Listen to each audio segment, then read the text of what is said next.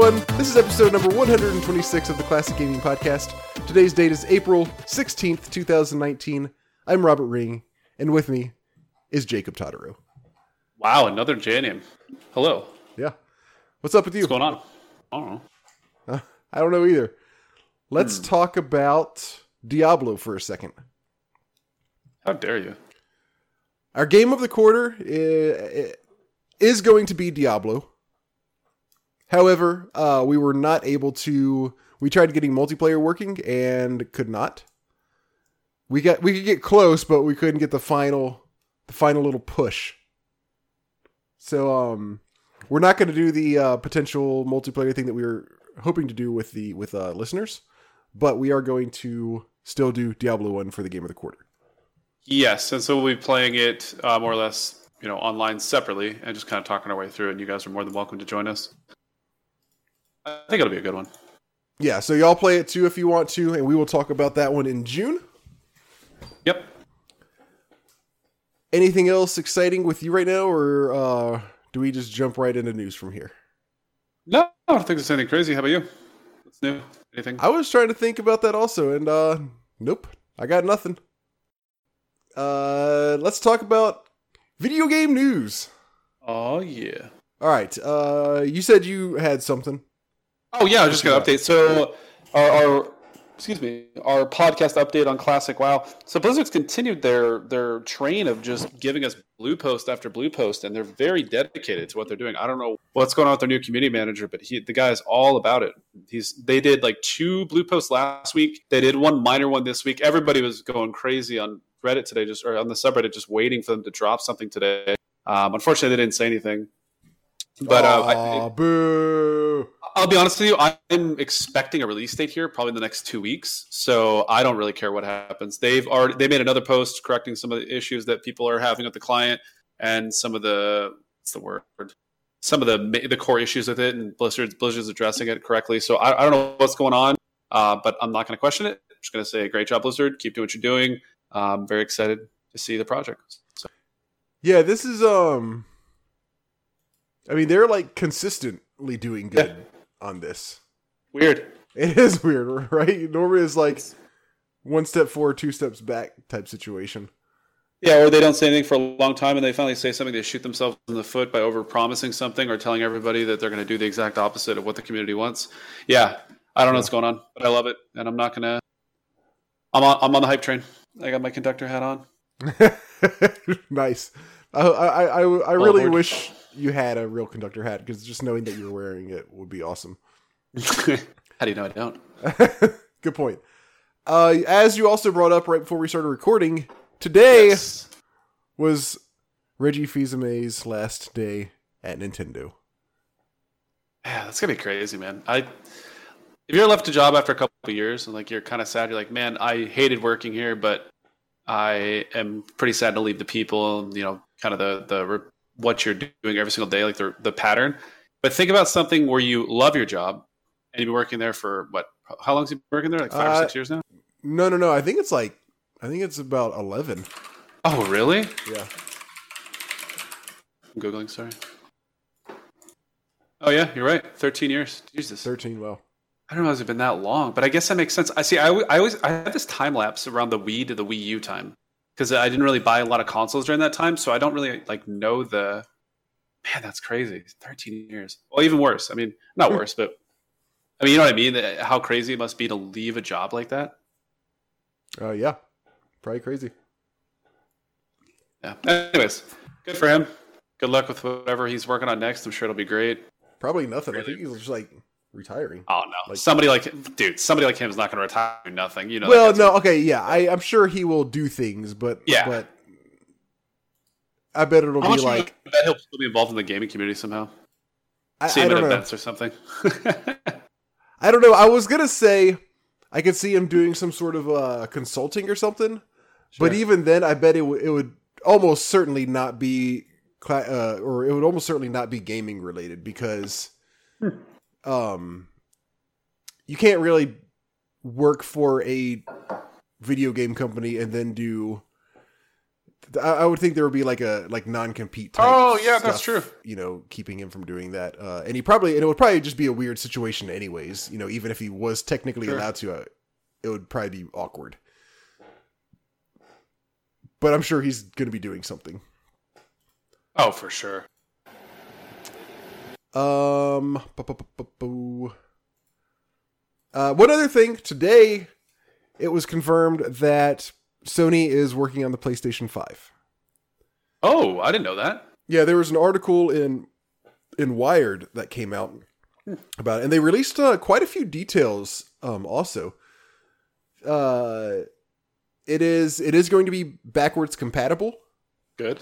Uh, it didn't say, percent of at, that. at least as far as I saw, I, I didn't see how far backwards compatible. Sure. It doesn't have to be crazy. You know what I mean? Right, but it is, you know, at least PS4 backwards compatible. It is going to have a disk drive. It, uh, they, they do have games currently in development for it.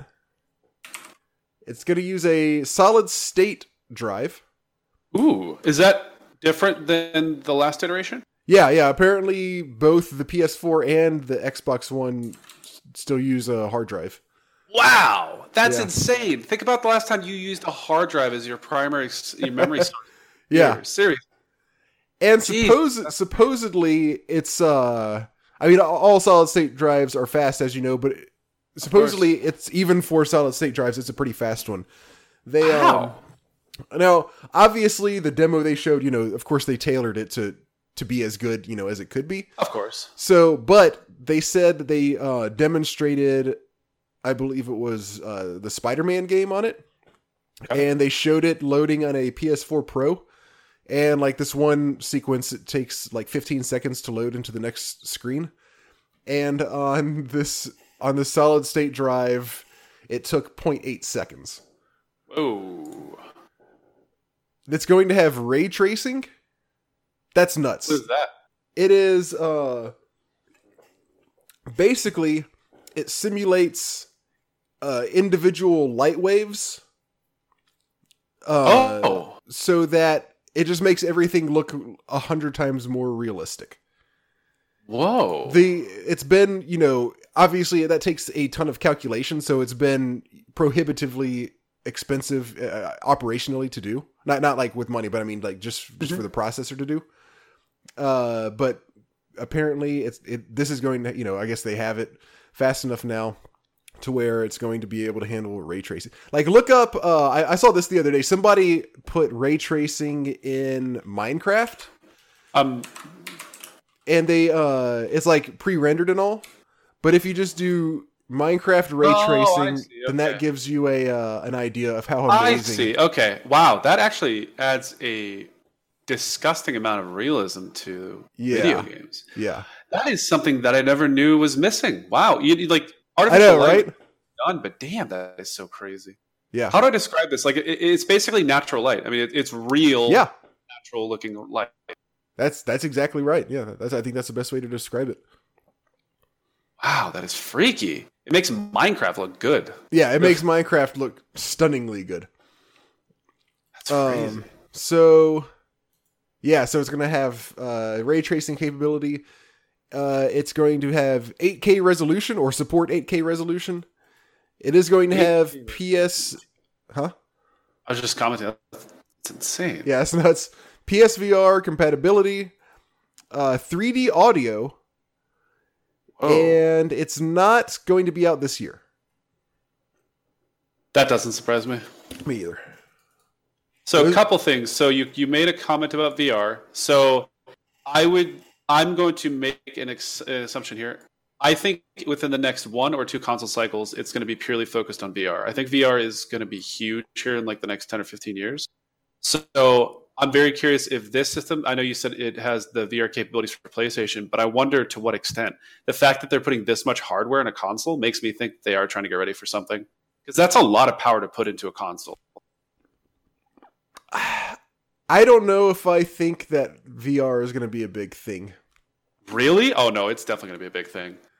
But I, I heard that two or three years ago that that this generation of VR was going to be a big thing, and that didn't happen. Right, because that was because of cost. And here's the thing, though. I'm not saying this next about that. generation. The cost is pretty high. I mean, you- to get like the full setup, it's it's a it's about the price of a console, Okay, yeah, you're right. and you have to have a computer that but also it's it's especially with consoles i think a big barrier is having to pull out the headset and shit any anytime you want to play as opposed Yeah. to grab a controller and sit on the couch So, so I want to say this. I was not implying that I think this next iteration of VR is going to be the next big thing. I'm saying in the next couple cycles, like I, I at some point, VR is going to be a, the thing, right? It's it has to be for, not, for nece- gaming. not necessarily Really, you th- you think? because I- I think an analogy would be 3d with on movies why didn't that become Because it's not good. okay It's not good. But I mean, if it got good, do you think it would be a huge thing? Probably. Have you have you played with some of the new VR stuff? yeah It's freaky. It's really freaky how, It's- how good it is for right It is now. good. Yes, it is very good. But I don't see myself ever being like, oh, I play 90% VR nowadays. So what I think is going to happen is somebody is going to design an MMO or some sort of Second Life type module in VR, and it's going to become a problem. like people are going to fucking go nuts. I'm serious. Like I, I really do think that that could easily just become. It's going to be most terrifying. flashbacks to EverQuest addiction and well, I mean, I Yeah, guess I guess. World of Warcraft was was just as Oh yeah. just did that just as much. Yeah, that sounds. I, I really, that makes me wonder. I mean, that's a lot of power to put into a console. You know, they they were there are stories about people playing. Um, uh, EverQuest was always the ones I heard about playing Yeah. for like thirty hours straight, and then hallucinating that the bad guys in the game were actually chasing them in real life. Yeah, Imagine if that person was wearing a VR, VR. Oh yeah, that'd be insane. Their body would just shut down. You're like, no, seriously, their body was shut down. yeah, It's really no, bad. no, they're dead. Um, yeah, I mean, I've, I've spent countless hours playing WoW, so I can't really comment here. But yeah, it's uh, it's very interesting. uh, yeah. So those are uh, that's what we know about the PS5 now. Price point's probably gonna be a couple couple C note higher, I would think, than the last one. I have no idea. Could be. It sounds like it, but yeah, I I would think maybe at least at, at the start. Remember how much wasn't PS3 like eight hundred dollars when it came out, or something insane? It was like six or eight hundred dollars. Vaguely, see that that's the thing. I didn't after the PlayStation Two and GameCube. I didn't get another console until the Wii, and then after that, it was the Switch. I got I have some pretty big timeline gaps. okay. It was the the two models were 500 and 600. okay. I could see it being like that. Yeah, I got the PS3, but I got it very late in the cycle. Uh, I could see it being 600. Yeah, that's interesting. So anyway, there's that. At least they're not trying to do a trying to compete with Nintendo with some sort of mobile device. You know, Yeah, I think you're right. They've, I- I feel like they've kind of figured out what their things are. Uh, PlayStation or Sony and Microsoft, they they're like, okay, yeah, we got the home consoles down. Yeah. No need to change that up. And Nintendo's like, oh, we're gonna try different stuff like always, and that's that's like Nintendo's thing is just like doing something a little different. Yep. Uh, which and e- everything works out this way. Nobody fuck it up, please. No more I'd be so okay with that. All right, you ready to talk about what games we've been playing? Oh yeah, I forgot we're even doing the podcast. So let me just talk. just kidding. Kind of. All right, who wants? who goes first? Who's going first? Um, you go first. I think I went first last time. okay, I only have one this time, but it is.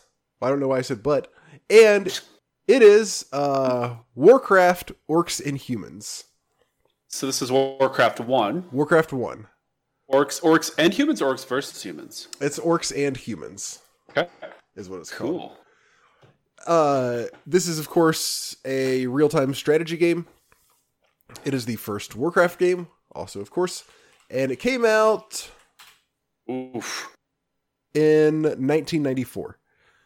Wow. the uh the graphics in this game are surprisingly good for a 1994 game. Look at this. Like I didn't have any pain looking at the graphics or anything. It looks very very passable. Uh especially considering like how bad it is playing the original StarCraft nowadays, which Oh, yeah. came out 5 years later. This game looks much better than StarCraft 1. This actually looks better than a couple of RTSs that I play from this time. That's crazy. Yeah. There's So it looks really good. I was impressed by that. It is fairly basic as far as real time strategy games go, but it does still have the uh, thing where you have two different types of resources that you have together. You know, wood and gold, gold and lumber. Yeah, I see it.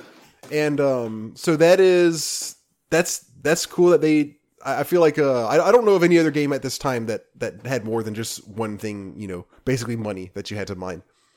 That was an RTS. Yeah, I'm trying to think myself. Yeah. So, just like any basic RTS, what you're doing is building up an army. You start with a base and some workers, and typically one soldier, or if you're doing the campaign, maybe two or three or four soldiers. And uh, you're getting started building up your base. You tell your guy to start getting gold or lumber, whichever one you feel like you need the most. You have just enough money to start building one more unit. Typically, the idea is to go ahead and build another worker. And throughout any given mission or skirmish, you're building up uh, more and more workers so they can get you more and more money. Uh, in this case, more and more gold and lumber. And uh, so that you can build more buildings that produce more units. So you have barracks, which produces like your basic. Uh, in fact, in this game, they produce almost all of your units. Then you can build other buildings that allow you to upgrade your units or give you access to uh, to other units that you weren't able to build yet, and uh, of course produce more workers. And then course, also they do have supply, just like in any other uh, uh, Blizzard strategy game, where you have to for in this in this game it's farms. So in order to support, you know, uh, 10 units, you might have to, I think each farm supports five units, and you start off with one farm. So if you want to get more than five, then you have to build another farm. That'll support up to 10. Then if you want, if you get there and you get capped at 10, you need more, then you build another farm. Just like, again, just like any other Blizzard strategy game, if, if you're familiar with those. Um, this game does, this game impresses me for the time. However, there are a bunch of things that are really going to bother anybody well probably everybody probably anybody period but especially people who are f- who are familiar with the RTS genre and are and I've played quite a few of those. So it plays well. It plays just fine for this. There's there's nothing crazy about it. It's just you versus the other guy you know you versus the computer pretty much and you're both building up your bases building up your armies trying to uh, destroy the other one before they destroy you. Uh, that's that's pretty much all there is to it, and it does that well. I didn't ever feel like I was bored playing this game. I always felt like there was a threat of them coming after me, so I had to balance, you know, my production of workers with my production of army units and all that, and uh, the game works fine. But there are so many, so many little quality of life things that um this game lacks just because it was so early in the RTS genre that's that have become absolute standard like so far standard that we take them for granted type things this game doesn't have here's probably the biggest one you ready for this Absolutely. there's I love no this topic. there's no right clicking Whoa! I don't. Whoa! every single action you have to press a key or or click on the little action button to make them do. Even just moving them even just to make a unit walk somewhere. Whoa! um so you know how like you have you know uh, you know in starcraft you have or in you know in, in all of the games you have a move you have attack move. Well that's you press a and left click usually uh so you don't like right click and they don't like just walk past bad guys. Imagine Yeah. having to do a left click or m left click for every single action in the game for harvesting gold or harvesting wood or walking somewhere. You know, if, if they want a gold, then H click on the gold mine. If you want them to humber, uh, harvest lumber, H click on the lumber. If you want them to just move, M click somewhere. If you want to attack move, A click somewhere. If you want to build something, click on them. And I guess that's pretty much the same. You got to click the, you got to hit the buttons for whatever building you got to get. But you cannot pick somebody and right click to tell them to go somewhere. That's interesting. I no, I guess I didn't realize I was taking that for granted. You know. Yeah, it is very annoying having to press the key for every single command in the game. Um, right click literally doesn't. It just doesn't do anything. You might as well not have a right mouse button. Um, that is bizarre. Also, um, edge scrolling is very is is pretty weird. You can't just uh yeah. move your cursor to the edges of the screen. You have to move it to the edge, and then it turns into an arrow, and then you have to hold down left click for it to uh for for, to, for it to actually scroll. And that's really weird, especially if you have uh guys selected, because you feel like you're gonna unselect them. You know, you feel like you're gonna deselect them by left clicking, and it doesn't. So that's good, but it just feels weird. Um, you know, being used to just having to put your cursor on the edge and then scroll. That's um, interesting. Uh, the side, uh, sorry, edge scrolling technology was not very good in the '90s. So the second he said that, I was like, yeah, uh, that doesn't surprise me at all. There were there were a couple a couple games I played where the edge scrolling is just so bad. Oh, really? I, I hadn't encountered yeah. that before. Um, all right. Here's another one. You you can select um, you can you can select multiple characters Okay, so but so you know how in uh in StarCraft one you can only select a maximum yeah, a of like it's like eight or twelve yeah, or something think, like that, right? Sure. You can select four at a time in this game. Odd. Uh, so if you, um, so well, I'll, I'll elaborate on that in a second. First off, that's not that bad because your armies in this game are typically fairly small you definitely don't get anything like you're used to in Warcraft yeah. 3 or anything like that. The, you might attack a base with six guys and do pretty well. Uh, so that's not a big deal that you can only select four guys. However, there's also, you can, to draw a box around characters, you have to hold control and left click. You cannot just left click and draw a box. So if wow. you have so if you have more than four guys and you're trying to move them all at once, then it's control, left click, drag, let go, M click or A click wherever you want them to move. Then hold control again, draw a box around the other guys that, that didn't get selected the first time. Then M or A left click to wherever you want them to go. As opposed to just what drawing a box and right clicking. That's so bizarre. It really is. That that that was one of this um the right clicking thing and then and holding having to hold control to draw a box mm-hmm. were two of the things that bothered me the most. Additionally, all right. So you have your workers, right?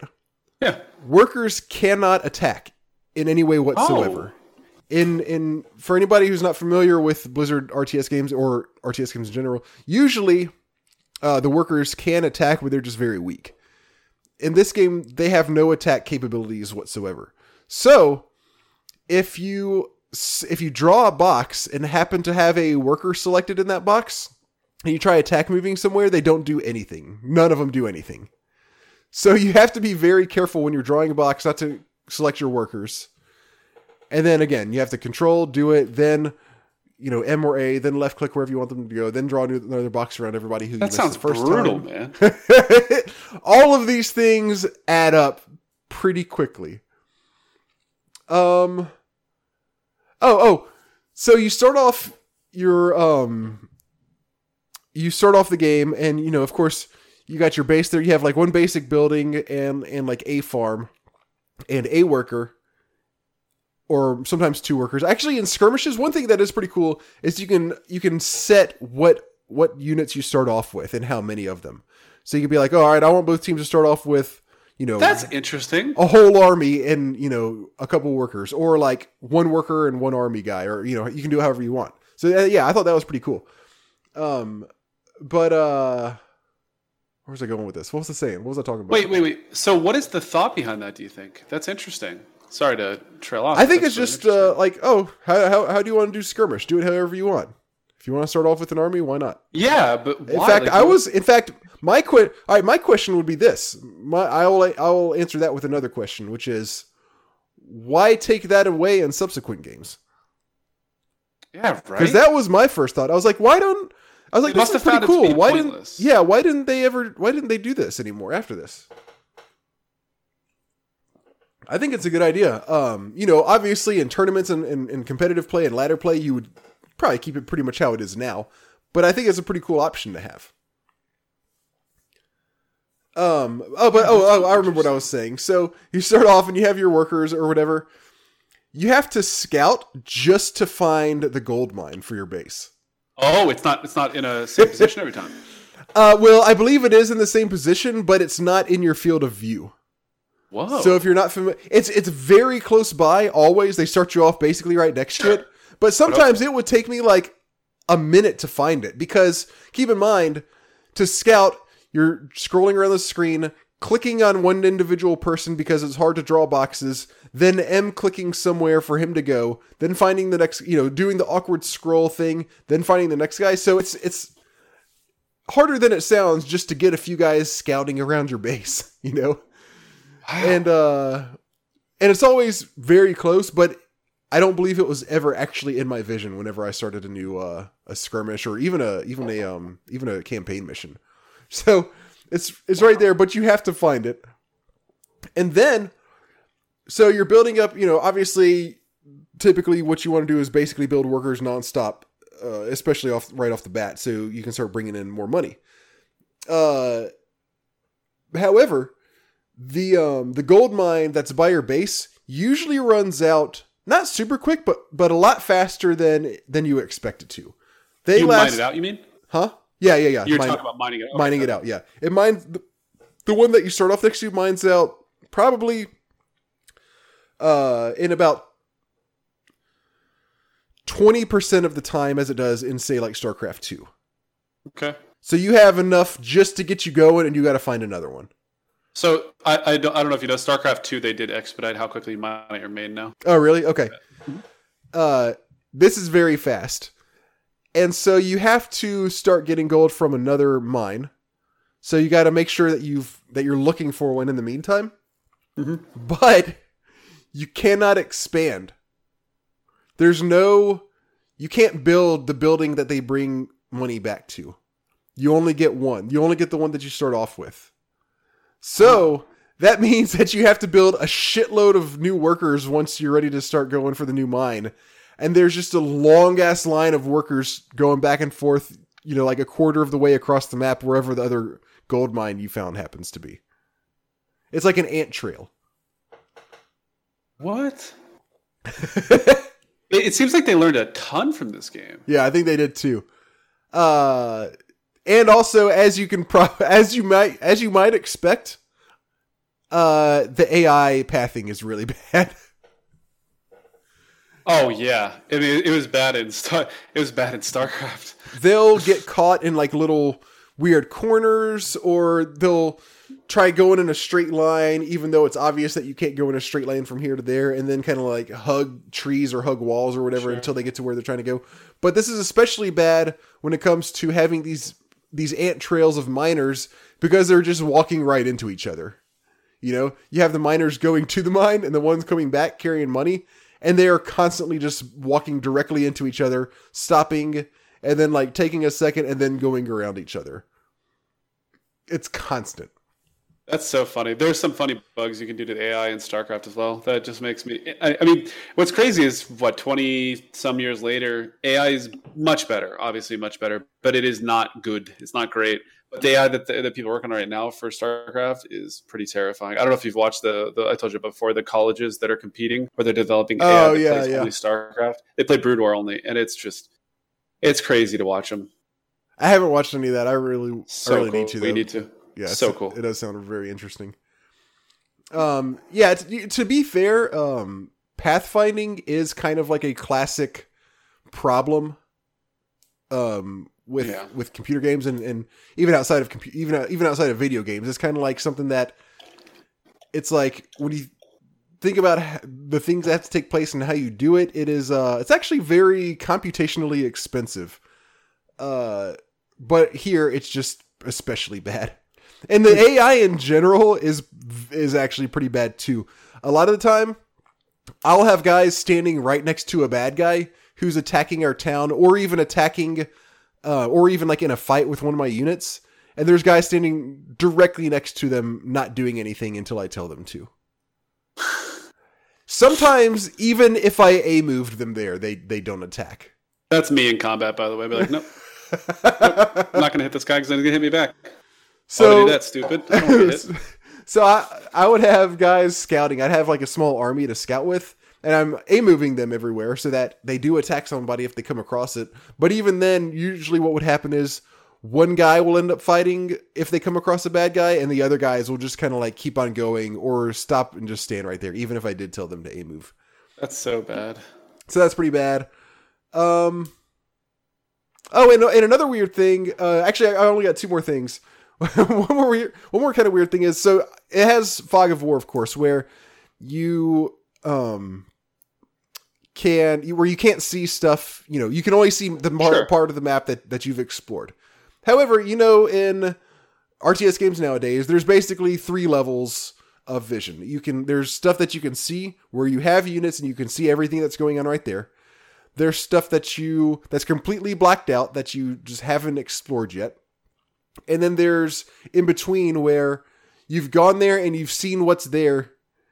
And so you can see, oh, there's like trees here or something like that. But uh, but you don't have any units there, so you can't see what's going on there right now. Right? Right. This only has one or the other. And so and once once you explore someplace, you can leave and you have permanent vision of that forever. What? yeah. So, as long as you've explored, you know, a good portion of the map, you can always see what's going on all over the map. What? I mean, I, I get it because they didn't know any better, so I get it. But Right, right, right. Yeah. That was it. That was my thought exactly. It would it would make more sense if it was just the complete opposite, where they just did it as if you had yeah, never been there. absolutely. But that's how they did it. And uh, and then one other kind of oh, actually, I, I guess I'll mention. So there's two races, as you can probably tell by the title. There's orcs and there's humans. There's basically no difference between the two races, as far as I could tell. Yeah, I didn't get too far into the campaign. I got about four levels in on the orcs and like two levels in on the humans, which is basically nothing. The first the first mission on for both of them is just build six farms. Yeah. Uh, so Teach how to play. yeah, but I did I did do a few a couple skirmishes, and as far as I can tell, the, the two races are actually the same. It's just that the units look different. So, you know, they the humans have a knight, the orcs have a like I think he's called a I think it's called a grunt, and then the Yeah. humans have an archer, and the orcs have a spearman the humans have uh knights that ride on they have you can later get a horse like a like a horse unit a knight riding a horse. The the orcs have a, an orc riding like a wolf. And that's and they're like each side has its version of a wizard. The wizards probably do have um different abilities because i i didn't i never used a wizard as a as the humans but the now that i say that the orcs have a uh their wizard character can raise uh like dead can raise some of their body like can raise bodies from the dead and give you a skeleton unit. And i bet that the humans don't have that because it's because it's treated as like a necromancer. And, and i would expect that like since the humans are the good guys typically good guys don't have necromancers. So maybe there is some difference there not, yeah. yeah, so maybe there is a little bit of difference there, but essentially it's you're they're they're 99% alike, which is very different from how Blizzard games are how they became eventually. I, I don't know about Warcraft 2 because I never played that, but StarCraft 1, StarCraft 2, Warcraft 3, the big thing about those games were all the races are significantly different from one another. Oh yeah. Yeah, they Uh, added more races, made them more unique. One one funny thing was the catapult, which uh, was on the orc side. I'm sure the humans have their version of it as well, but the but the orcs have a catapult.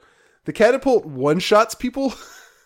but, not, but not only that, it does one shot AoE damage and friendly damage. so the first time I had one out, I just kind of like took it out with my army and I was attacking. Yeah. Like I don't know, it was like a small little battle. It was like two versus four, and I launched one thing and it killed all of my own guys. Well done, Robert. Yeah, thanks. I won anyways, so it was all worth it. but uh, there's Warcraft Orcs and Humans. It was very interesting. Uh, it was a uh, it was I would say it was borderline enlightening because it kind of shows you so many things that we take for granted nowadays, especially right clicking and box drawing without having to hold control and being able to select more than four characters. Uh, I I I didn't dislike it. I actually kind of had fun playing it but it really f- did feel like a chore having to do all these like having to just do all this extra work to make basic things happen you know? Oh yeah. It, has got to be cool to see obviously you've played warcraft so you know what it ultimately turned into but yeah. it's very interesting just to kind of look back and go wow this is where it came from. Like look at this. Like look how much stuff like you give them credit for all this the minor things but some of the the innovative things that they did just over time. Yeah yeah. I'm all about it. Same. Good choice. All right, Jay, let's hear from you. Um, so for this episode of the podcast, I actually don't have a new game, but I wanted to continue discussing uh, my playthrough of Final Fantasy VII for the Nintendo Switch.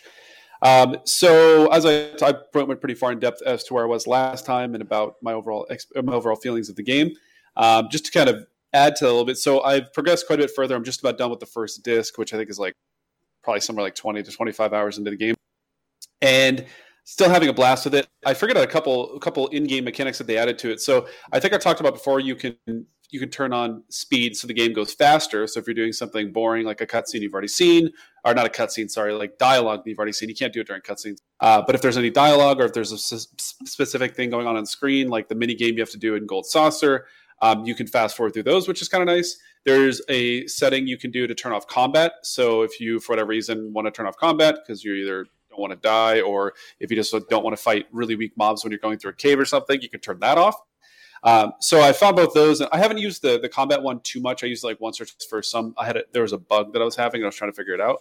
And then the fast forward one I've used quite a bit, and both of which are pretty dang nice. It's a nice little addition to the game. Uh, makes it just even that much more uh, accessible. I guess kind of the best way to put it. Hmm. Um, and one thing I love about this game is, excuse me, the fact that it's on the Switch is being able to save anytime because in Final Fantasy VII you can only save when you're out in the open world or if you get to a save point, a save crystal. And there a lot of times you'll you'll be out in the world, no big deal, and a lot of times there's save points, no big deal. But then there's other times where if you need to stop playing for whatever reason, you need to leave, go to work, you know, do whatever you need to do. Um, it's kind of annoying at times because there might be some pretty large gaps where you won't have a save point. There's a lot of dialogue, maybe right. a mini boss or just like a dungeon, and it can be pretty tedious. But with playing on the Switch, it's like, oh, let me just power it down and then next time I boot it back up, guess what? I'm right where I was before. And I really appreciate that because JRPGs, you know, they're generally very long, and there are some droughts where you you have to play continuously, otherwise you'll lose any progress you've made. So, really appreciate that about that.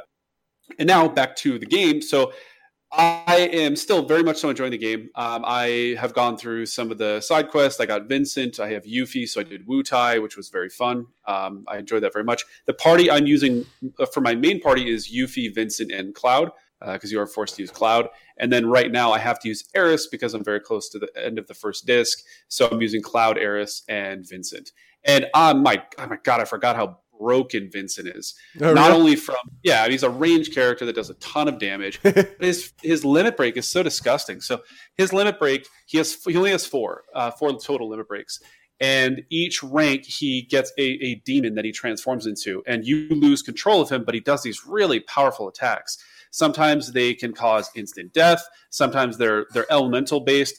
Um, other times they do massive AOE's, and the one I have right now is level three, which is Death Gigas, and it's this it's this Frankenstein's monster esque lightning damage dealing summon demon thing. It's freaking terrifying, and it does so much damage. And what I do to him is I haste him, I buff him as he's in this form, and his attacks have a chance to poison. So, and and his health doubles. His health doubles. so it's he's just unstoppable. So Uh, I will say, Vince, Vincent, I forgot how broken he is. Um, Aeris is so weak because I haven't used her, so there's a little bit of a balance there. But God, Vincent's so strong.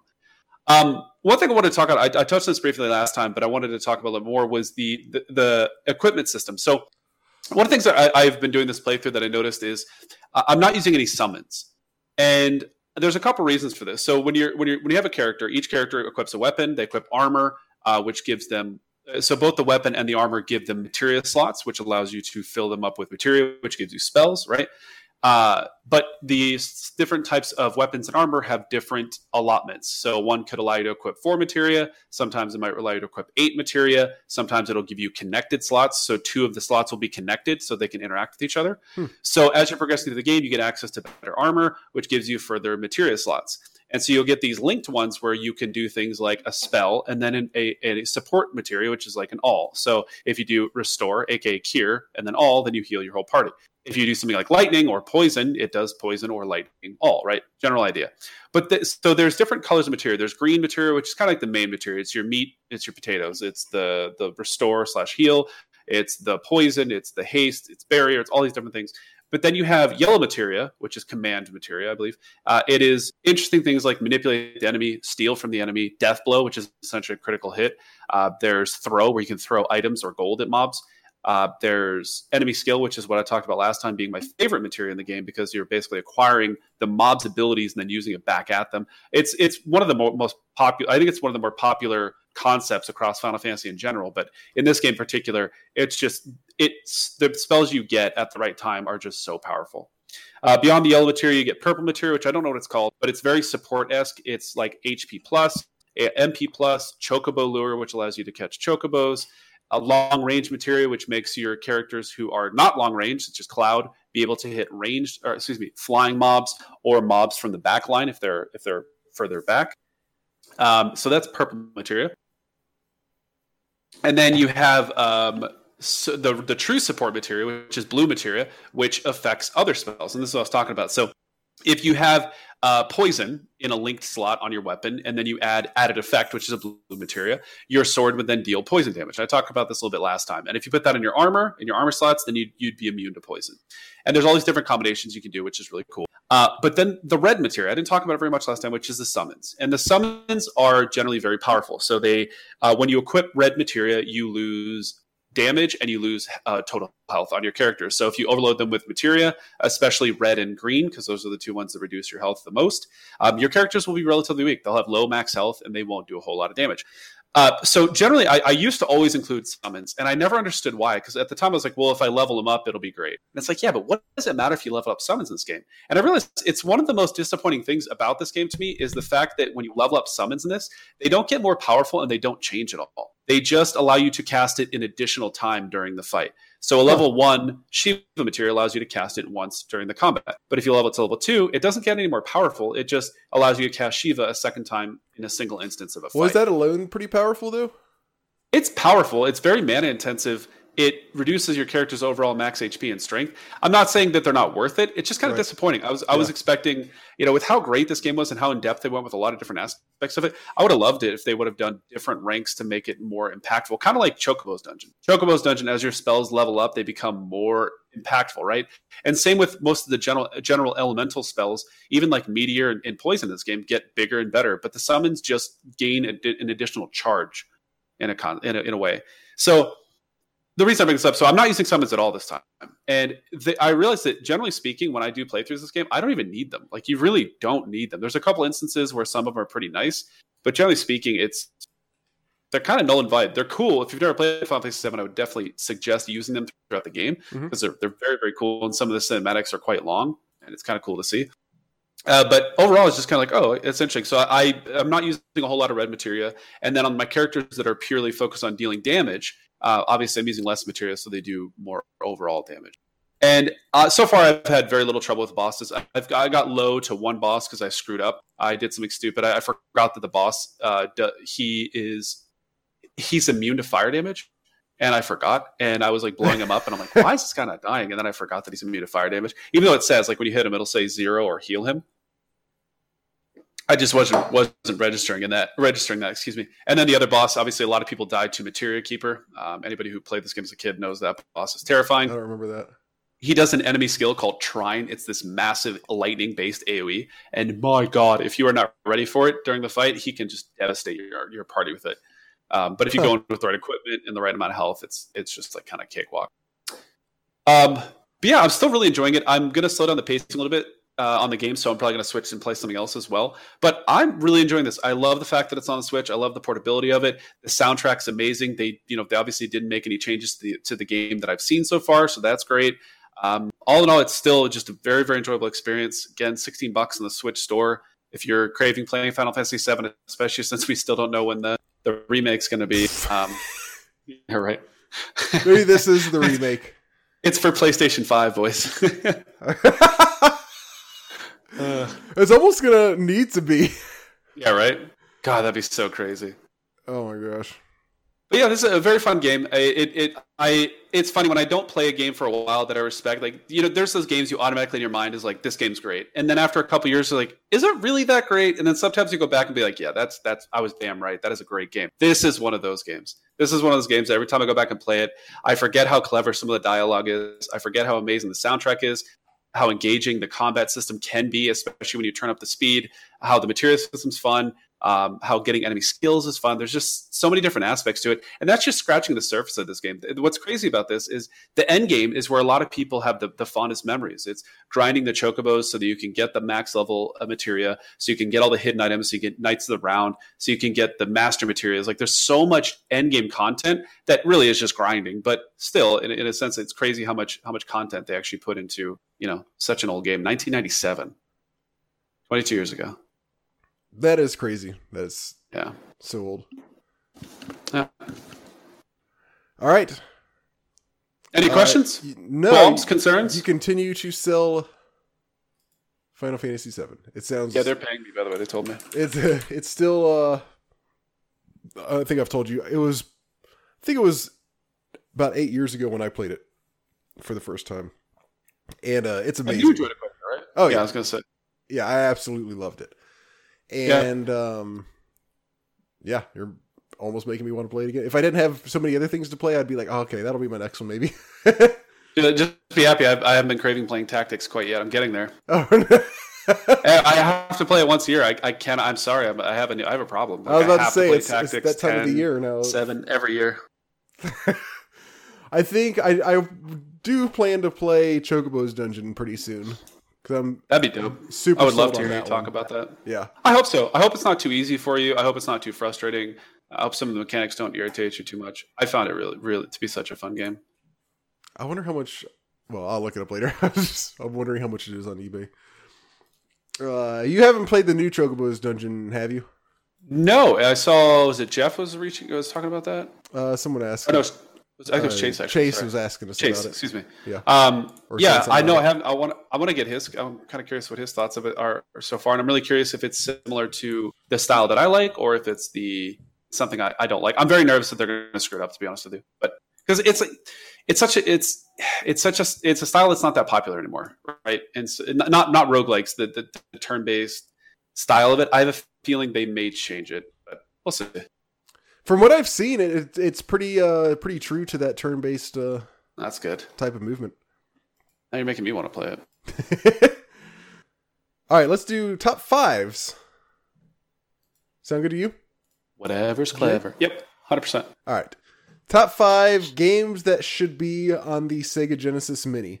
And I just realized I came up with like 10 and never organized them into my top five. So, uh, give me What's one fu- second. What's funny is I think a lot of ours are going to be announced in the future. Um, uh, probably, yeah. Okay, I've got, I've actually got mine all good to go now. Um, so these are top five games that need to be on the Sega Genesis Mini. Beside, excuse me, besides the ones that have been announced. Which are? Which I have them here are? If you need them. Yeah, go ahead. Okay. Go ahead. I was going to say Altered Beast, uh, Castlevania Bloodlines, Comix Zone, Dr. Robotnik's Mean Bean Machine, Ecco the Dolphin, Gunstar Heroes, Shining Force, Sonic the Hedgehog, Space Harrier 2, and ToeJam and Earl. Okay. Oh, forgot to mention something by the way regarding Final Fantasy. I did not get to date Barret. I tried. I failed. Is that the um? Is that something that happens where you have to dress up in a dress?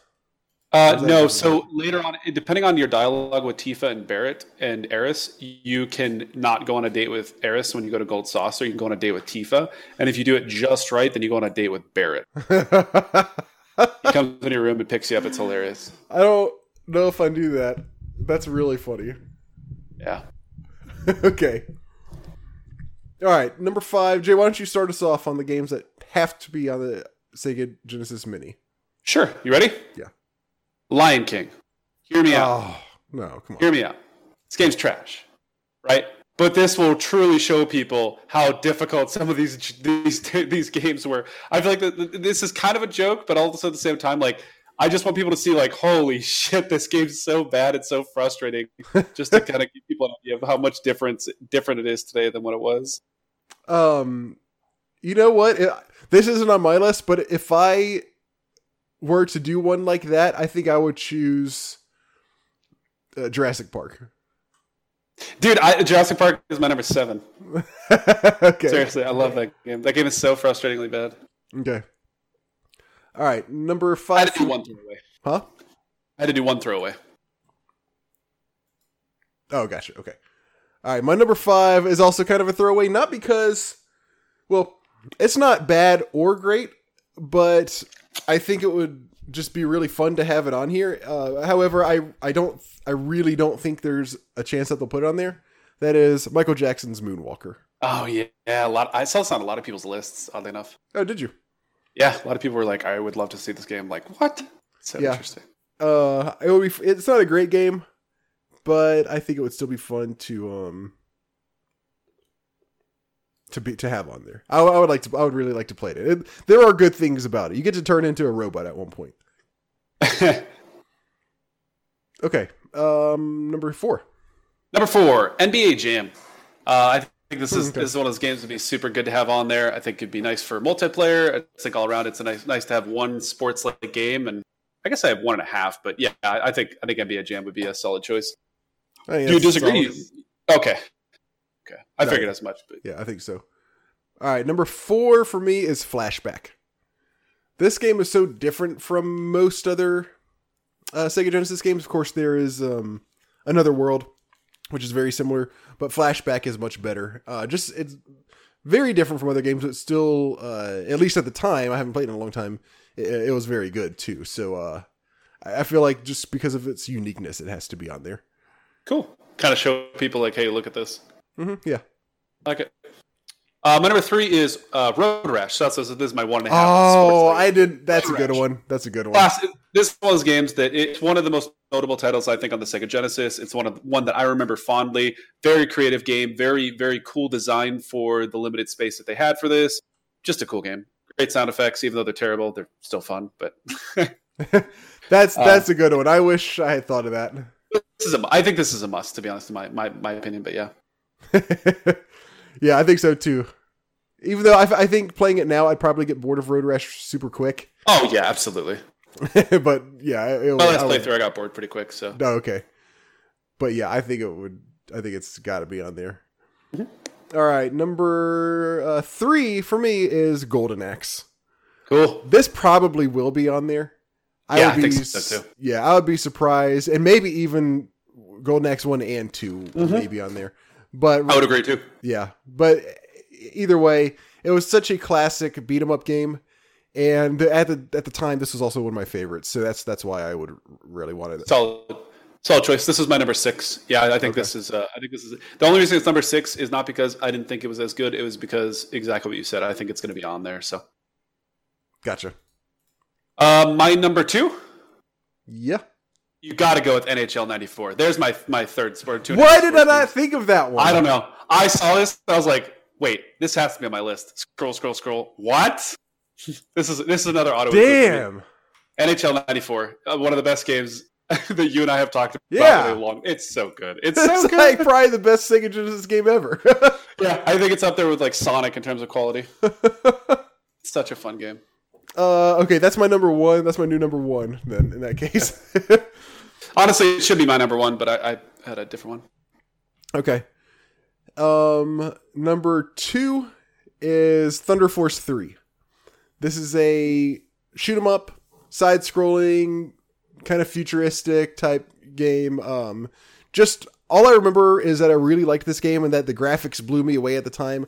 And that's one of those that just like looks really good. It just, aside from the actual graphical fidelity, I feel like they did a really good job just having like lots of stuff going on at once on the screen and everything just, just looking really cool. I, I really loved this game, so I would like to see it on there, Thunder Force 3. Cool. Um, my number one, surprisingly enough, not NHL '94 again. That'd be kind of a good choice, though. Uh, was Vectorman. I, I like Vectorman a lot. I th- my last playthrough, I really enjoyed it. Um, it is a very very fun game. Cool graphics. It's you know it's got your basic elements, but it's not it's not the best of its kind, but it is very good, especially for the Sega Genesis. And I think it's one of the ones that that people remember. Gotcha. I think that's a solid one. Played Vectorman? Huh? Have you played Vector? I haven't. I've heard you and, and Blake, I believe, talk yeah, about say, it, I remember Blake how good it was, it and it sounds 100 percent like it should be on there. I still have not played it. Yeah. Yeah. Okay. Okay. Um, number number one for me is General Chaos. Hmm. This was a really cool game. It was a uh, strategy game. It's like a one screen strategy game where you can see everything that's going on each side has five army guys, and you might have one guy with a machine gun, one guy that throws grenades, one guy with a flamethrower, and I don't know, you know, a couple other things. Mm-hmm. And you basically just just position them around the map in real time. So there's there's may there may be you know a river going across the middle of the map and then and then and like sandbags here and there, maybe some barbed wire and stuff, and some maybe like a hill. And you're and the whole game is just you and it's really good for multiplayer. But it you know of course this has single player mode as well. It's just you moving your guys so you like would pick one and tell him to it's almost like it would it it's it's like as if you were using a mouse but it's just with the controllers. Like you pick a guy tell him all right you, you go here and uh, that's the whole game is just you positioning your units wow. uh like i said you each have five army guys and it's just you you positioning them around this relatively small map uh fighting each other until until one person wins and it's it's really fun and there there is a way you can do um a uh, so you have the option to do a typical squad of army guys with five guys, or you can pick only two. But as you switch back and forth between them, you can, you can directly control them.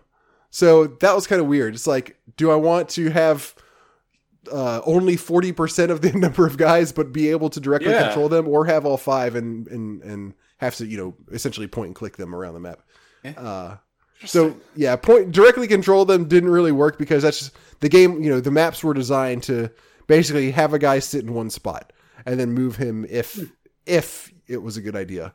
So that was that's that's basically how you always want to do it is with five guys. Gotcha. But it was really fun, and I haven't played it in a long time, and I would uh, I would like to. All right, good. Uh, games as always. Good lists as always, I should say. For our next, um, do, do, do, what do you call it? Top five. For our next top five, we are going to do top five uh, games that had the most unrealized potential.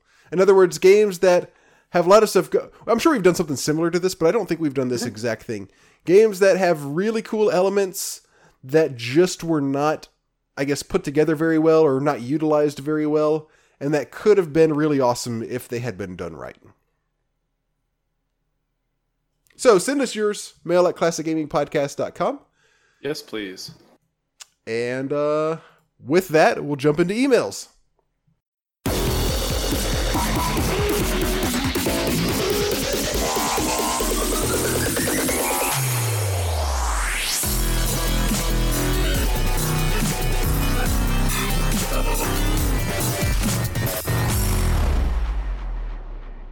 Jay, the first one comes from, uh, I believe, a gentleman who didn't uh, include his name. So we'll just say this is from.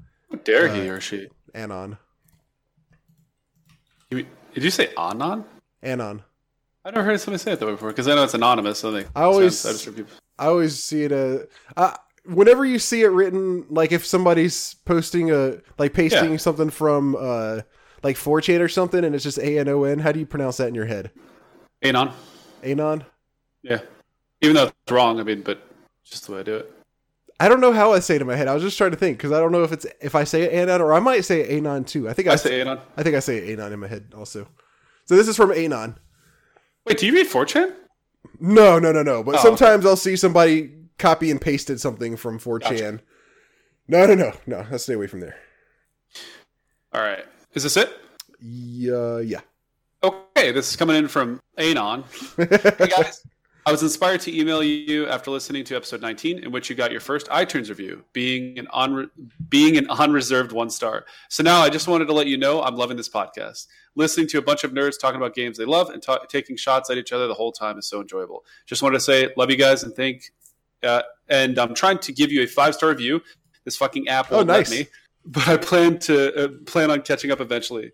Hope to hear your recent voices soon. Thank you very much. In all seriousness, really appreciate it. Awesome. Thanks, Anon. I'm gonna check our. uh You said like a white dad. Thanks, Anon. you are a white Well, I am. I was about to say I am a white dad. So, um, let's see. Hold on. I'm checking out uh most recent. Ah, he re- nope. Never mind. He didn't. He didn't leave this one. At least not on iTunes. How dare they? The the, the um. The, the the most recent review is uh from August and it is a five star review but it start the very first sentence of the re- review is not terrible Perfect.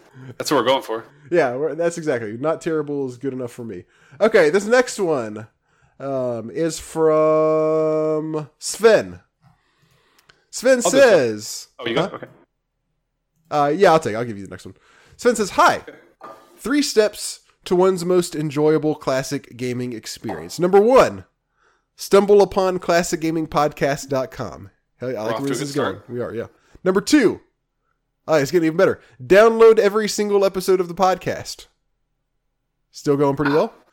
Okay. Number three, start listening to every single episode chronologically. Ooh, I don't know about that. so that's what I did, or are still going, or are still doing in terms of step three. At the moment, I'm at episode ten. Oh wow, we got a long ways to go. And you're going through the, the toughest parts. Oh man. No, I think he's gotten past the the worst parts at this point. It's just amazing that there is actually a podcast dealing with what I enjoy the most about computer gaming, which is going back in time and playing games that I once played as a child and enjoying every single bit of nostalgia, or sometimes even a bit of melancholy that comes with it. Let me tell you that I absolutely enjoy the way you do your podcast. Thank you very much, Sven. Uh, hold on, I'm taking yeah, a sip. thank you very much. It's very enjoyable in the way you describe your own very personal experience with with with the respective games, and don't hesitate to judge games based on that. We definitely don't need another diplomatic washy review site always trying to find something good in crappy games. so that's why I think it's perfect the way you do it. Thank you. You come across as very honest and direct, and I like how your friendship and personalities shine through when one is listening to your show. That's awesome to hear. So now that the obligatory admiration is out of the way, let me tell you about two issues I have with what you said on the podcast. Uh oh. Yeah, as I haven't gotten any further than episode 10 so far, I naturally Oh. don't know if any of that has already been addressed by another listener or by one of you. So if that's the case, just ignore my then unnecessary comment. Here goes. First issue Deus Ex is not, by any means, a first person shooter, as you called it. I know it's a game played in the first person perspective, and I know you have a range of weapons, some of them very powerful, at your disposal. Still, in my mind, the term shooter evokes images of the player moving uh, mowing down throngs of enemies, like, for example, in Doom or similar games, which are in general significantly weaker than the player and most of the time serve as pure cannon fodder. Another characteristic of a shooter is, again, in my opinion, the fact that you absolutely have to shoot if you want to progress in the game. You have to kill, kill, kill. There's no other way of playing the game and progressing in it. Both of these aspects are not true for Deus Ex. The way this game is meant to be played, and that is absolutely obvious by the way it is designed and the way other characters react to the way you play, is to be stealthy, Look for subtle ways to solve problems, and in general, do as little damage as possible. Uh, we'll pause there for a second. Jay, thoughts? Well, I mean, it's interesting. I, uh, have you played? I, mean, I, don't know if you've played. Yeah. I played Deus Ex, the one that came out in like mid to late two thousands. I want to say.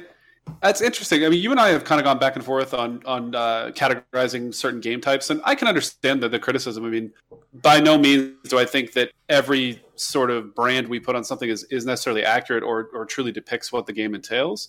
I can understand. I mean, it's you know. I think I do too. Uh, I think it's a good point where, uh, and I wouldn't say 100 i probably wouldn't lean as far into it as sven is but i think yeah, he makes a good point where he says typically uh, for a first person shooter you have to kill everything uh, i think that's a good point not, yeah, i've never thought of that before not a hundred percent true because i'm thinking of goldeneye where it is absolutely a first person shooter, but there are some parts where you can be a little stealthy where you don't have to shoot every single person sure. in the game.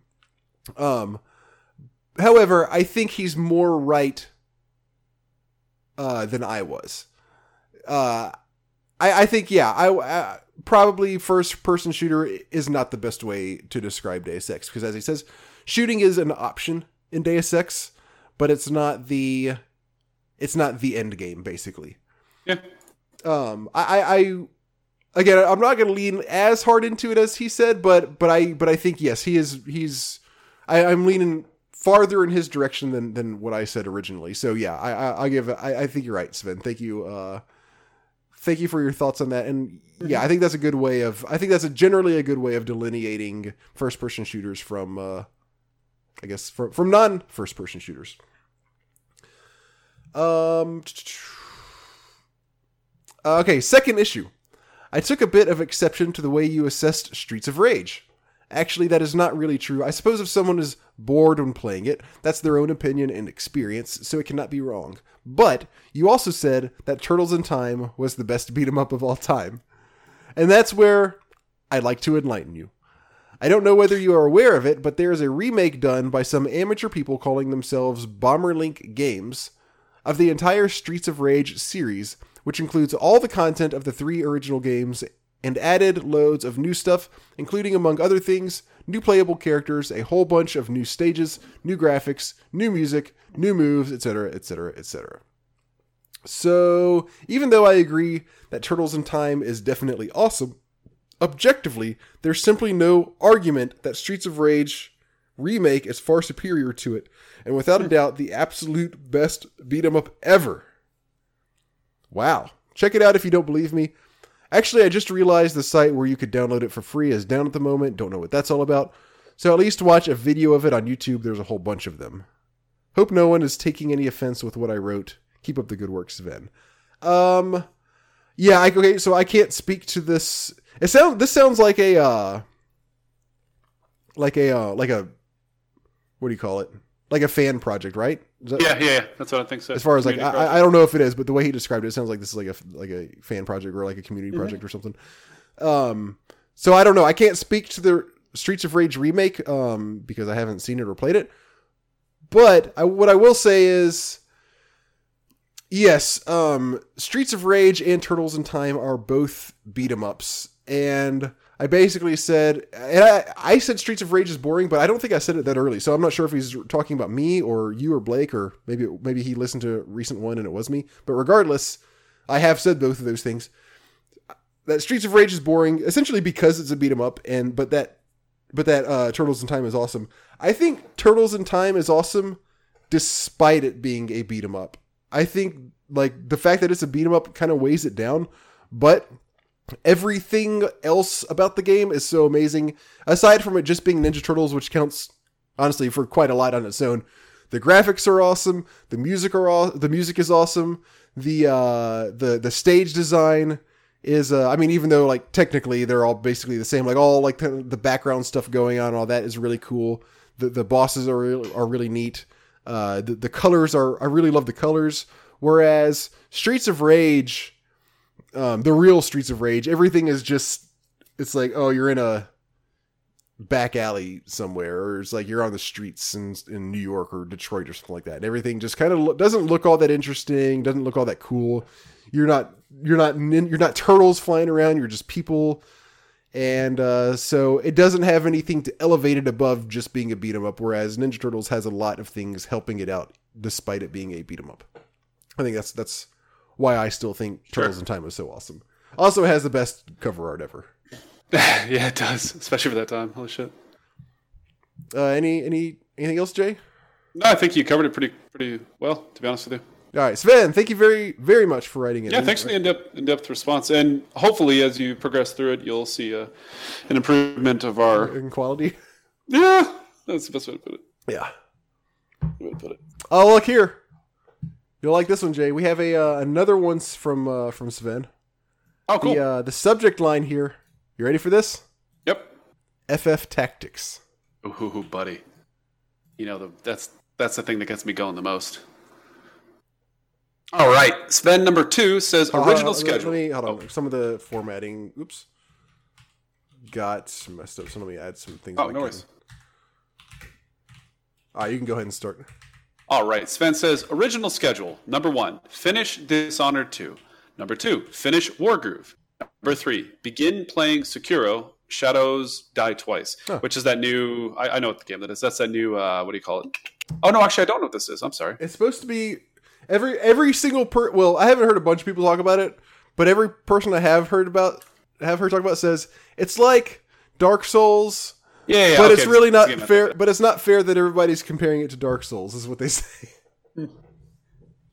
Anyways, uh, he put number three: begin playing Sekiro: Shadows Die Twice, and listen to the Classic Gaming Podcast one through twelve. New schedule: number one, play Final Fantasy Tactics. number two, go to number one. All right, so you must think that must have been on episode twelve. Oh yeah.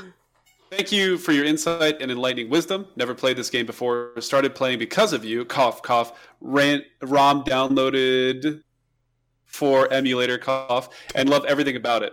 One question for you guys: If you had to decide, really have to, no wussy in between answer, please. Would Okay. you a play all the games that have been released up to now, 2019, and never play any newer game, or b play the play all the games that will be released, excluding re-releases and remastered versions from now on, and never any old ones? Um, That's a good honestly, question. I'd pro- I'd probably go with A. Probably, honestly, Everything I can't imagine not being able to play certain games. Uh, you know what? I would. I think so. I think I would do the same thing. And it's not just Ah, that tough. I'm a a hardcore. Oh, Classic. only play the classics, yeah, like right? Snob or something, no. Right, because I, you and I both play do play plenty of new stuff. Yeah, But seventy percent of what I play is old. yeah, if I say I'm never gonna play any game that's been 2019 is a good now- amount of time too. Think how many games are in tw- between There's- the original. yes, there's that. There's plenty of stuff. But also, if I say I'm never going to play any game that's come out yet, then I'm placing a bet that the top, like my top 20 favorite games of all time, that there's going to be better stuff than that coming out. And there may well be stuff better than Yeah. some of them. But I highly doubt there's going to be something that I'm going to end up liking. I, I'm betting that there's going to be something better than FTL, than Europa Universalis, than Crusader oh. Kings, than Dwarf Fortress, than Bo- than Monkey Island one and two, than than than Tie Fighter, than X Wing, than Loom, DRS. There, all these games that I absolutely love. I'm saying, you know what? Five or ten years from now, there's going to be stuff that eclipse all of that. And I really don't think that's the case. But I will say, technology getting better as we talked. About, excuse me, as we talked about earlier, especially regarding VR. Ooh, buddy, the first time an MMO comes out that is a VR, I'm gone. You're dead. I'm gone forever. So, uh, anyways, so I don't know. I, I'm with you, but at the same time, also like B seems like the more practical answer. But knowing me, I'd probably go with A. It seems like a, a really tough bet to Yeah. say that all this that there's going to be tons of better stuff, and I'm not even going to care about the stuff that came out beforehand. It's true.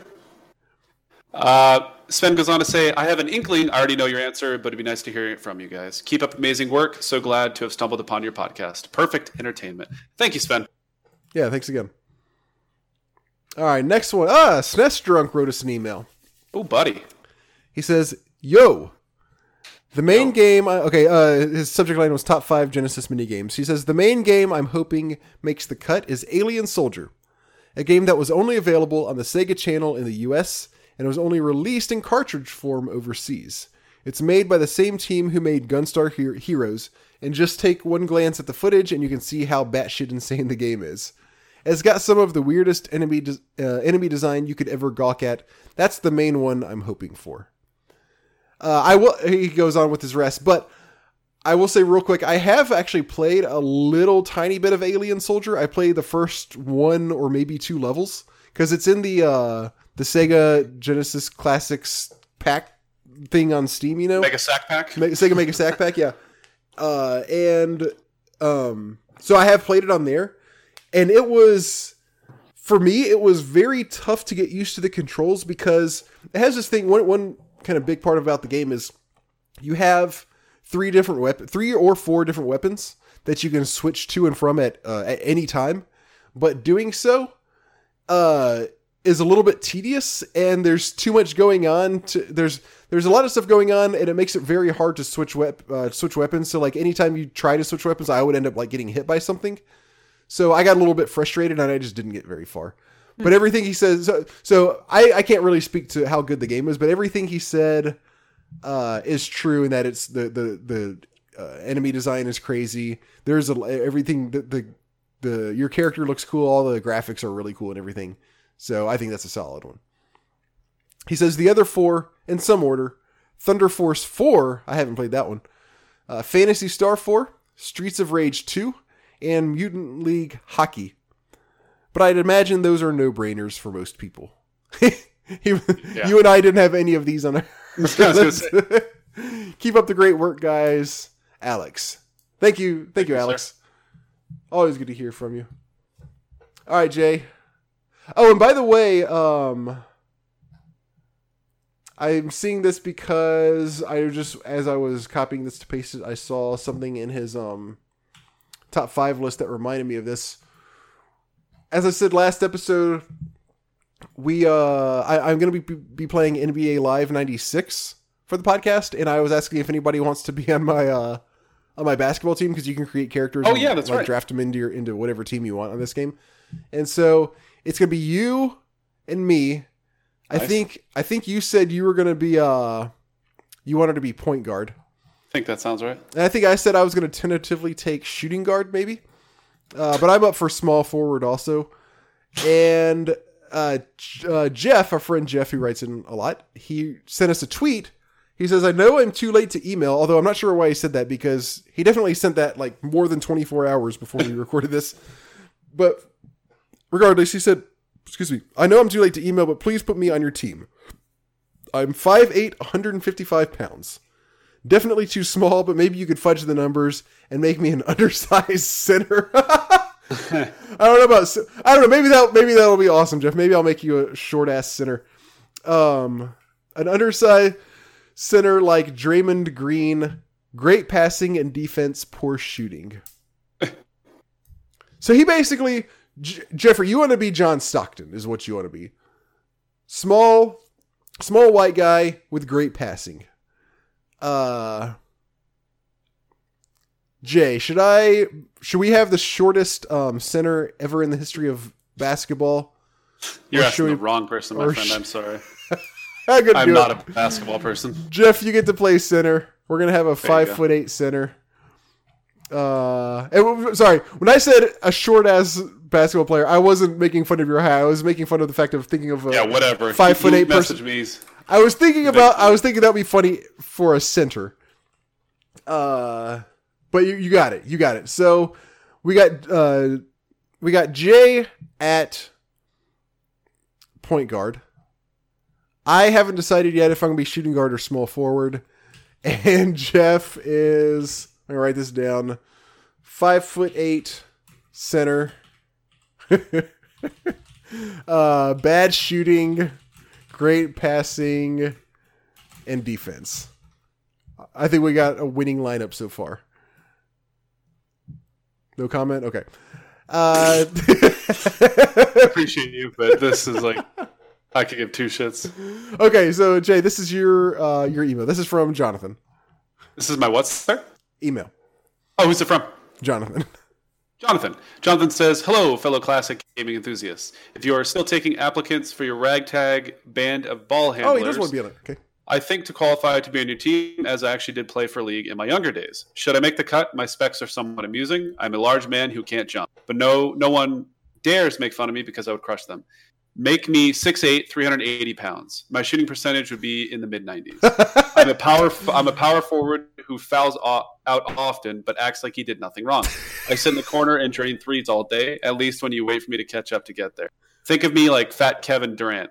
I'm excited to ball with. you. Okay, all right, all right. So hold on, hold on. I love how you role played it. he sits on the bench and fouls out and acts like nothing. Okay, Jonathan, you are a big fellow. Um, let me write this down. Uh, so power forward, yeah, I think that's I think that's a uh, solid position for a six foot eight, three hundred fifty pound guy. Uh, Jonathan, six eight three oh 380 uh shooting percentage should be in the mid 90s okay so six shooter um power forward. I only wrote eight foot eight. Power forward um bad stamina because he says at least when you wait when you when you wait for me to catch him and get there um, any fouls a lot. I don't think there's any step for that, but I'll just uh, I'll just make a I'll just make a note here, and then pretends nothing happened. All right. Um, oh, oh, oh, and, and uh, all right, okay. I already wrote six shooter. Yeah, because he wrote he drains three. He's a six foot eight, three hundred and eighty pound power forward who drains threes all day. This is gonna complement our five foot eight center extremely well. I'm very excited about. Uh, we got a full lineup now. One, two, three. Oh no, no, I'm sorry. We only have four. Uh, anyway, that's close enough for a full lineup to me. I'm excited about the team we have going. All right, Jay, please, please go on. All right, Jonathan says top fives.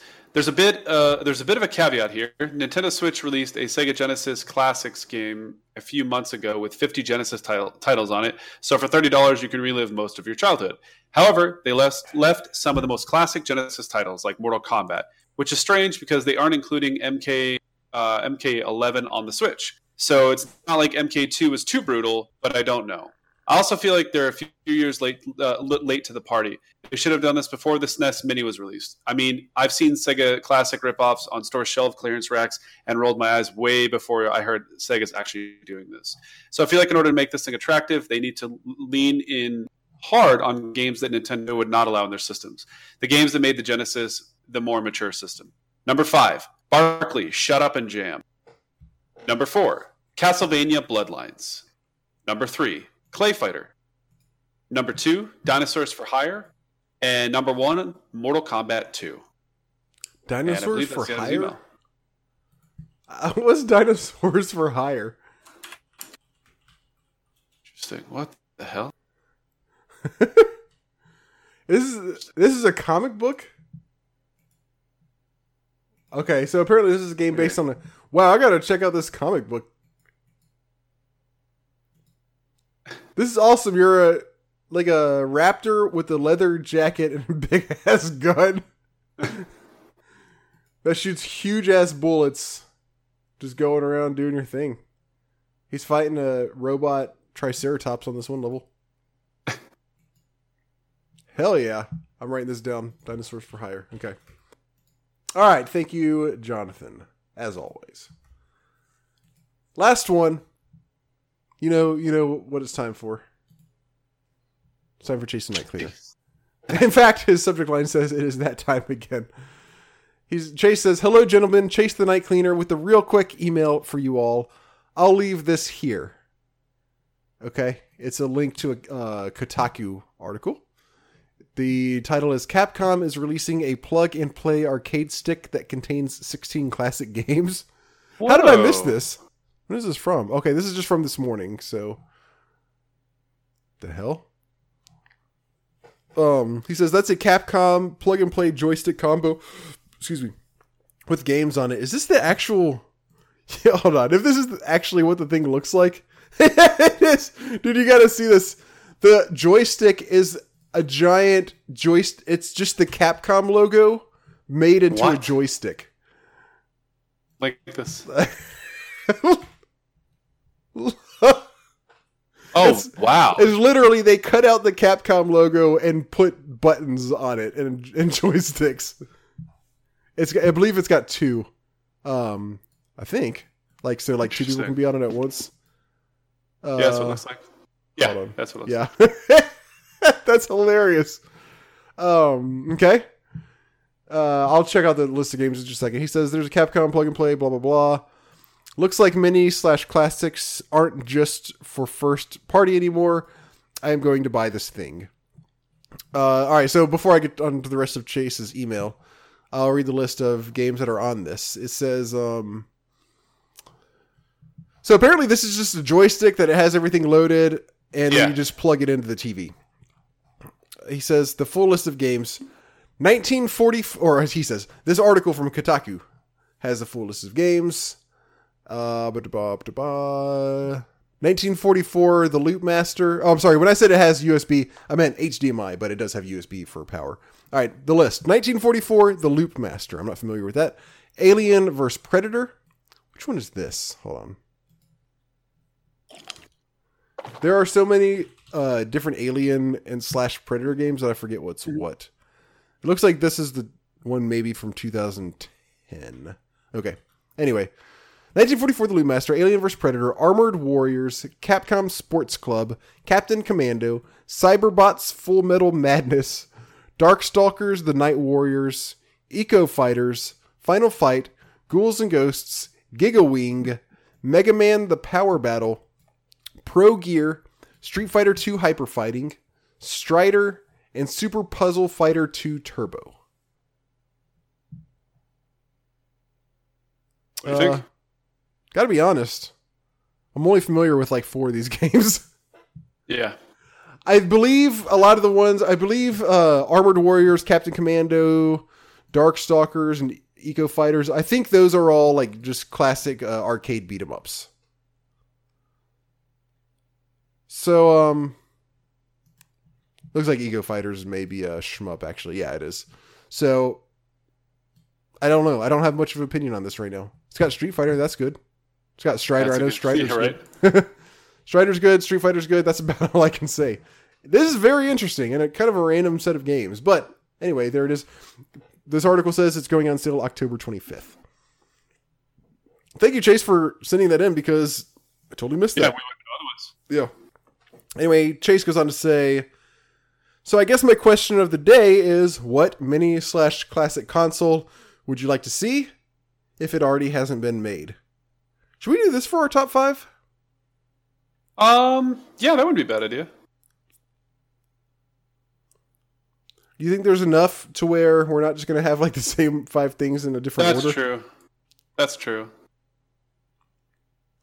Mm, What do you think? Answer it now or do a top five? I'm leaning maybe actually toward answering just answering it now. yeah.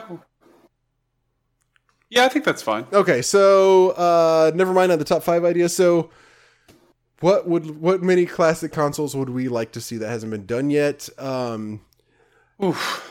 I think Sega CD would be hilarious. trying to think For some reason, that's the first one. Even out of all the semi-obscure consoles, that's the one that stands out to me the most as being the most entertaining because it had all those those super lame FMV games. Um, N64 is not in the works, right? Correct. Yeah, that would probably be the one for me. But That'd be a solid. even s- most of the ones that I want are already already done or in progress. Mhm. So, but I think N64 is probably the last one for me. At Yeah. least for now. N64 would definitely be good. GameCube would be super cool. I'd be down GameCube as well. Yeah, I'm okay with that. That would probably be if I could pick one like to be the best. I'd probably say let's get a GameCube one. um, then funniest I think will be Sega CD. He says, "I feel like I have all my basic co- all my bases covered now. Sorry again for the short email, and thank you so much for everything that you do. Cheers and write in again soon. Chase the night cleaner. Thank you, Chase, as always. Yeah, thank you, Chase. And that is it for emails, Jay. Do we? Uh, are we gonna do? We got we got a current game. We got anything for current gaming subcast in the Sure, I works? could, I could continue my one of the two things that I always talk about every time is classic WoW and Gloomhaven. okay. Still playing Gloomhaven nonstop. Um, we just spent a bunch of money on an organizer for it to make it a little bit easier to play. Still really enjoying the game. I've unlocked some new characters. It's crazy. Like it's like a ceremony now when we unlock new content. Very fun game. Still really enjoying it. We're pretty far into it, but I just got a new character. I'm not gonna. I don't. I know for anybody who's gonna play it. I'm just gonna say I'm playing a um, paladin like class. I won't say any specific details, but I'm Okay. very much enjoying it. It's one of the no spoilers. We're trying not to spoil anything, but it's a paladin like class. Very much enjoying it. Great game. Anybody who's into tabletops, definitely take a look into it. Gloomhaven, Amazon, just super fun. nice. Yep. I haven't played anything new recently, but I will say just one, um, which I played a, a few months ago, and I don't think I ever talked about it, which was uh, Horizon Zero Dawn. I finally played for PS4 because I had heard nothing but amazing things about it. Best game ever made, one of the best game, one of my favorite games of all time. Everybody said basically had some version of that and I didn't really like it. Well, okay, I didn't dislike it. I didn't think it was nearly as good as uh, everybody else seems to, and I got I got bored of it about four or five hours in. I kind of kept. I was like, all right, this is all right. This is pretty neat. I like I like this concept. It's you fighting. It's like you in the future in the forest fighting uh, robot dinosaurs with a bow and arrow, basically. And uh, Robo dinosaurs are awesome. The stealth components were, were, were all right. The combat was okay. And then I was like, okay, let's see what this does. And then after four or five hours, it didn't really go anywhere. It just kind of kept doing the same thing. And I didn't, it just didn't do anything mind blowing to me. I didn't, I kind of, I was like, I mean, the game, uh, visually, the game looks beautiful. Uh, and again, robot dinosaurs, they're super cool. But gameplay wise, I just wasn't really getting much out of it. So I don't know what I'm missing that everybody else likes so much, but I just didn't completely fall for it like everybody else It's did. Yeah, but anyway, there's that's what I guess I'll have for current gaming subcast this time. Um, as a reminder to everyone, our game of the quarter is Diablo. We will be discussing that sometime in June. Grab it from GOG. Diab- this, is, this is Diablo 1. Um, it is available on GOG. Get it, download it, play it. We're not going to do any community thing like we had hoped to be able to do because uh, we couldn't get the multiplayer working right. So just play it on your own. If you want to send in your thoughts, do so by whatever date we say we're going to talk about it in June. And we'll all have a nice little cute discussion. I like it. Is That it? I think that's it. We're dead on two hours. That's like exactly right. All right. So uh, leave us amaz- amazing reviews on iTunes, please. Tell all your friends to listen to us. Send us email, mail at classicgamingpodcast.com. You can email us about uh, your top five if you want, games that had the most uh, unrealized or unutilized potential. Oh, sorry. That's cool. And My sister's uh, dog's here. aside from that, I think that pretty much does it. Or you can just email us about whatever you want to. Follow us at Class Games Cast. You can follow me at King Octavius. Jay, you have anything else left to uh to to, to yell at our listeners? I'll let uh, Jack finish the thought here. Hey, Jack. Ah, He's too distracted. Never mind. Okay, too bad. I would I really want to hear what Jack had to say. Uh, thank you everybody for listening. We will be back in two weeks.